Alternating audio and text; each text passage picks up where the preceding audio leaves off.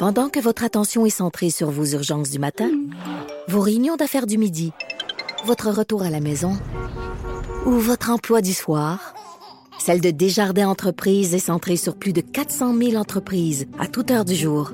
Grâce à notre connaissance des secteurs d'activité et à notre accompagnement spécialisé, nous aidons les entrepreneurs à relever chaque défi pour qu'ils puissent rester centrés sur ce qui compte, le développement de leur entreprise.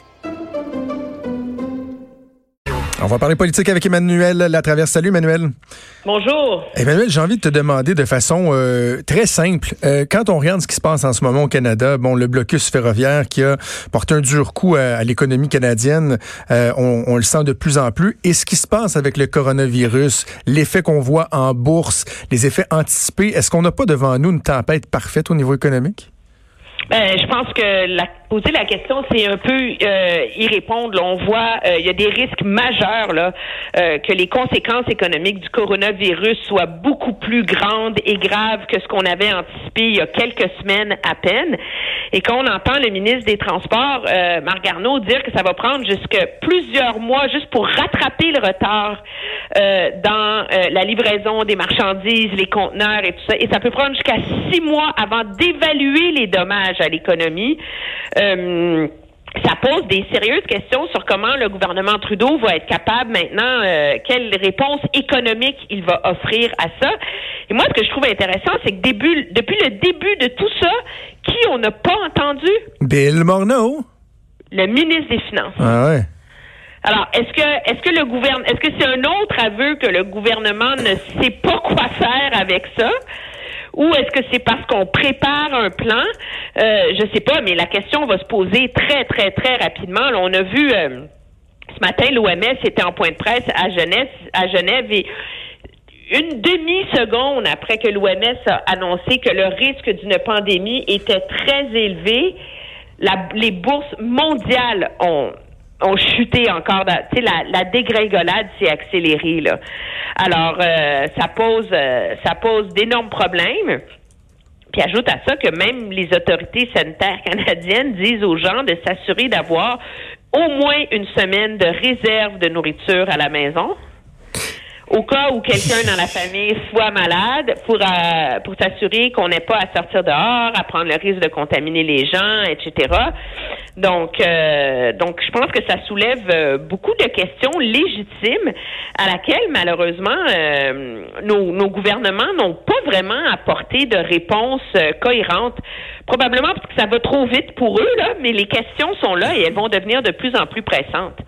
L'enjeu financier, tu parlais du ministre des Finances, et c'est comme si tout ce qu'on avait anticipé depuis quelques années, en fait, depuis l'arrivée au pouvoir et l'accumulation de déficits euh, gargantuesques, c'est comme si ce qu'on craignait risque de se matérialiser, c'est-à-dire que là, on pourrait avoir une situation économique qui va demander à ce que le gouvernement injecte de l'argent, euh, dépense sans compter pour ramener un certain dynamisme à l'économie, alors qu'on a déjà des, déficits euh, ben, de 25 milliards de dollars par année. Là. Mais exactement. Je veux dire, la marge de manœuvre euh, pour, euh, tu sais, il faut se rappeler, pendant la crise économique de 2008, le gouvernement Harper avait fait un, budget de quoi? 38 milliards de dollars de déficit là. Euh, le Canada a pas vraiment les moyens là, de faire ça en ce moment avec un, un, déficit qui dépasse déjà les 20 milliards. Alors, je pense que ça va accentuer les casse-têtes financiers, économiques pour le gouvernement Trudeau. Et le problème aussi, c'est que comme il, a perdu beaucoup de sa crédibilité, je pense, sur le front euh, économique auprès euh, de Bay Street, du monde des affaires, et parce que son leadership est ébranlé en ce moment, ben ça rend sa réponse encore plus. Euh, c'est comme si la réponse du gouvernement est fragilisée avant mm. même d'être formulée. Emmanuel, tu faisais référence à l'ère euh, Harper. Justement, on connaît maintenant le nombre de candidats qu'il y aura dans le cadre de cette course-là. Sept personnes, dont bon euh, quatre personnes plus ou moins ou pas du tout connues. Là. Euh, est-ce qu'on peut carrément déjà, alors que la course n'est pas terminée, parler d'une occasion manquée pour le Parti conservateur du Canada? Si on n'était pas avec Justin Trudeau qui a 20% d'appui dans la crise autochtone, je te dirais oui. Euh, parce que euh, finalement, on a des candidats assez classiques. Il y a un seul meneur vraiment sérieux. Et moi, aller regarder aller quand on parle des positions sur l'avortement ou quand on parle des positions sur euh, les changements climatiques, sur l'économie, je n'ai pas entendu une seule idée nouvelle. Donc, côté renouvellement du discours conservateur au Canada. Euh, il n'y a aucun candidat qui en ce moment incarne ça. Et on a un meneur euh, de facto là, euh, qui est Peter McKay. Donc oui, il y a une occasion manquée à ce chapitre-là.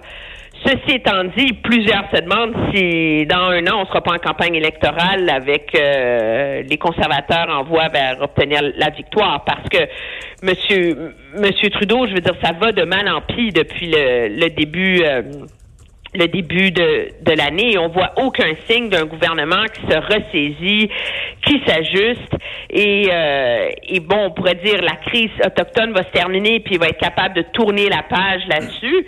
Mais là, avec les impacts du coronavirus qui pourrait se faire sentir quand même pendant très longtemps là, sur l'économie canadienne, sur le système de santé, euh, etc.